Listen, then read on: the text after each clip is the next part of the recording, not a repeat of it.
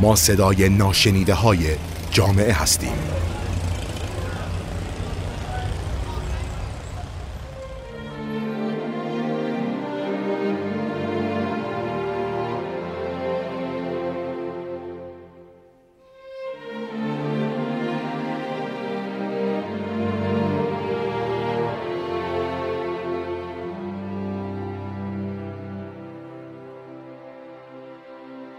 سلام دوستان خانمای نازنین مامانای عزیز.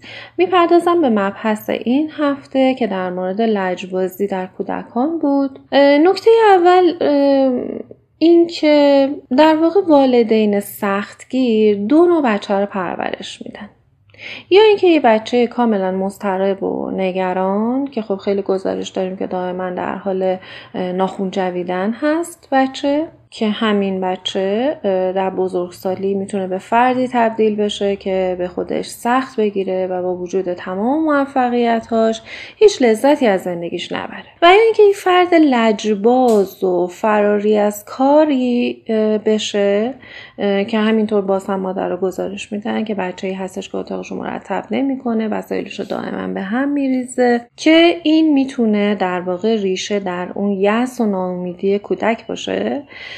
چرا که بر اثر سختگیری والدین هیچ وقت نمی‌تونه به اون آرامشی که نیاز داره و انتظارش رو داره برسه و یه حس خوبی رو داشته باشه. چون هر کاری هم بکنه نمی‌تونه اون والدین رو راضی نگه داره اون والدین سختگیر رو. در واقع با یه درماندگی آموخته شده ای روبرو میشه که من هر کاری هم بکنم هیچ نهایت خوبی نداره و هیچ کس کس منو نمی‌بینه و ازم در واقع نه تشکر می‌کنه نه اینکه به من پاداشی میده و اصلا انگار که من دیده نمیشم.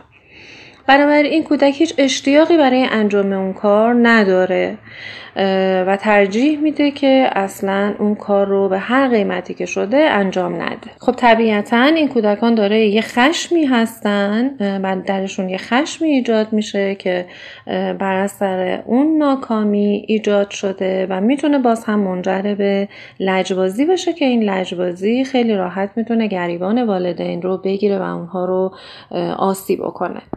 خب این نکته ذکرش خیلی مهم هست که بگم والدین معمولا در مواجهه با لجبازی کودک شکست می‌خورن. بنابراین یک در واقع نبردی هستش که پیروز میدان کودک هست. و این والدین هستن پدر مادر هستن که با خستگی های روزانه و مشکلاتی که وجود داره در واقع وارد این میدان میشن و کودک خیلی راحت می‌تونه اونها رو کنترل بکنه و در نهایت شکستشون بده. بنابراین به جای اینکه وارد این نبرد مشکل آفرین بشید اول علت رو شناسایی کنید. یعنی هوشمندانه نگاه بکنید که کودک در چه زمینه ای و به چه خاطر ممکنه که این لجبازی رو داره نشون میده. نگاه بکنید که این لجبازی در واقع ممکنه که ریشه در امر و نهی نامتعادل و بی انتهای شما باشه که در واقع باعث بروز یک مدل پرخاشگری در کودک داره میشه که در اینجا لجبازیه. نگاه بکنیم به موقعیت به موقعیت رشدی کودکمون.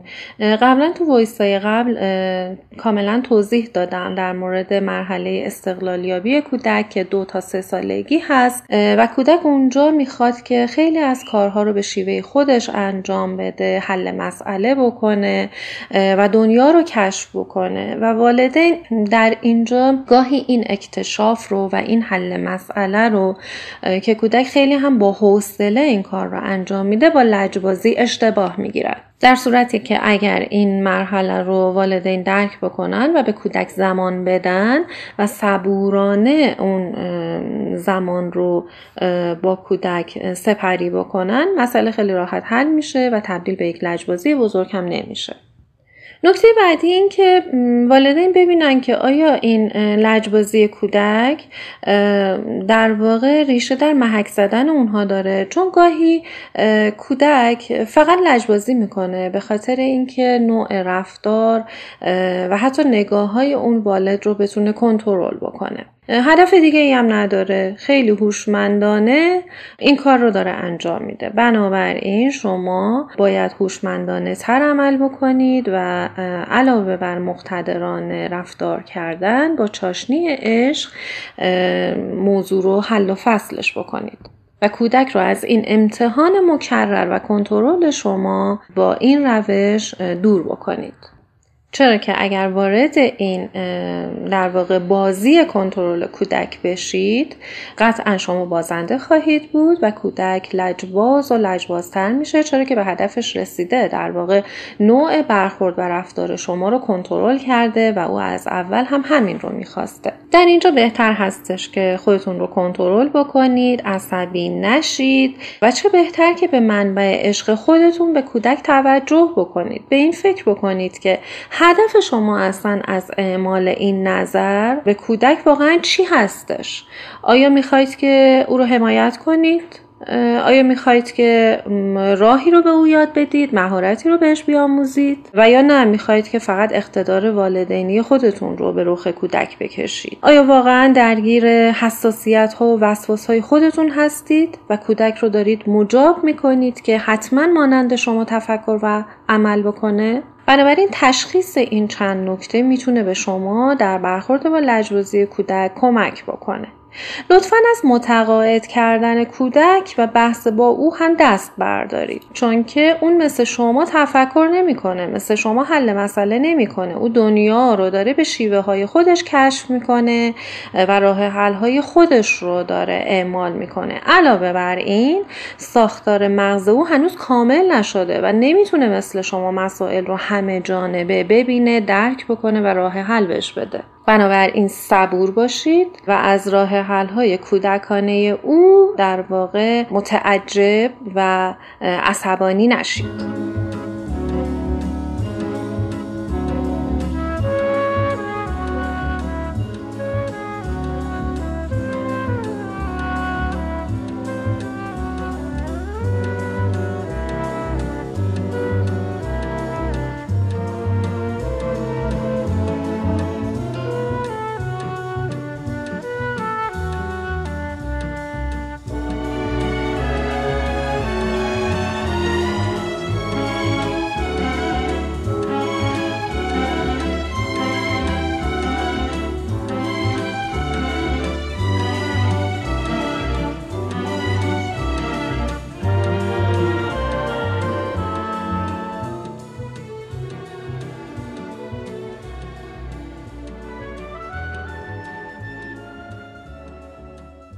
در قالب دلبستگی بین او و خودتون مفاهیم رو به او بیاموزید و راه و چاه رو بهش نشون بدید.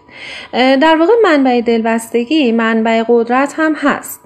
وقتی راهی رو با عشق ولی قاطعانه بیان می کنید کودک با گوش جان میشنوه. حتی اگر عکس عمل بزرگ سالانه ای رو به شما نشون نده اون چیزی که شما توقع دارید. مثلا سر تکون بده تایید بکنه. کودک این کار رو نکنه اما داره میشنوه و به مرور می‌بینید که عمل می‌کنه. بهش بیاید پیشنهاداتی بدید. یه پیشنهادات جالبی براش داشته باشید. به جای اینکه دائما فقط او رو از انجام هر کاری نهی بکنید و بگید به این نزن به اون دست نزن اون کارو نکن این کارو نکن اینجا بشین اونجا نشین. بنابراین پس کودک چه بکنه؟ باید حتما شما یک پیشنهاد جالب تری برای او داشته باشید. یه مقدار مهیج باشه خلاقانه باشه تا کودک او رو جایگزین راه حل های خودش بکنه. در مواردی به او حق انتخاب بدید تا مطمئن بشه که وجود داره.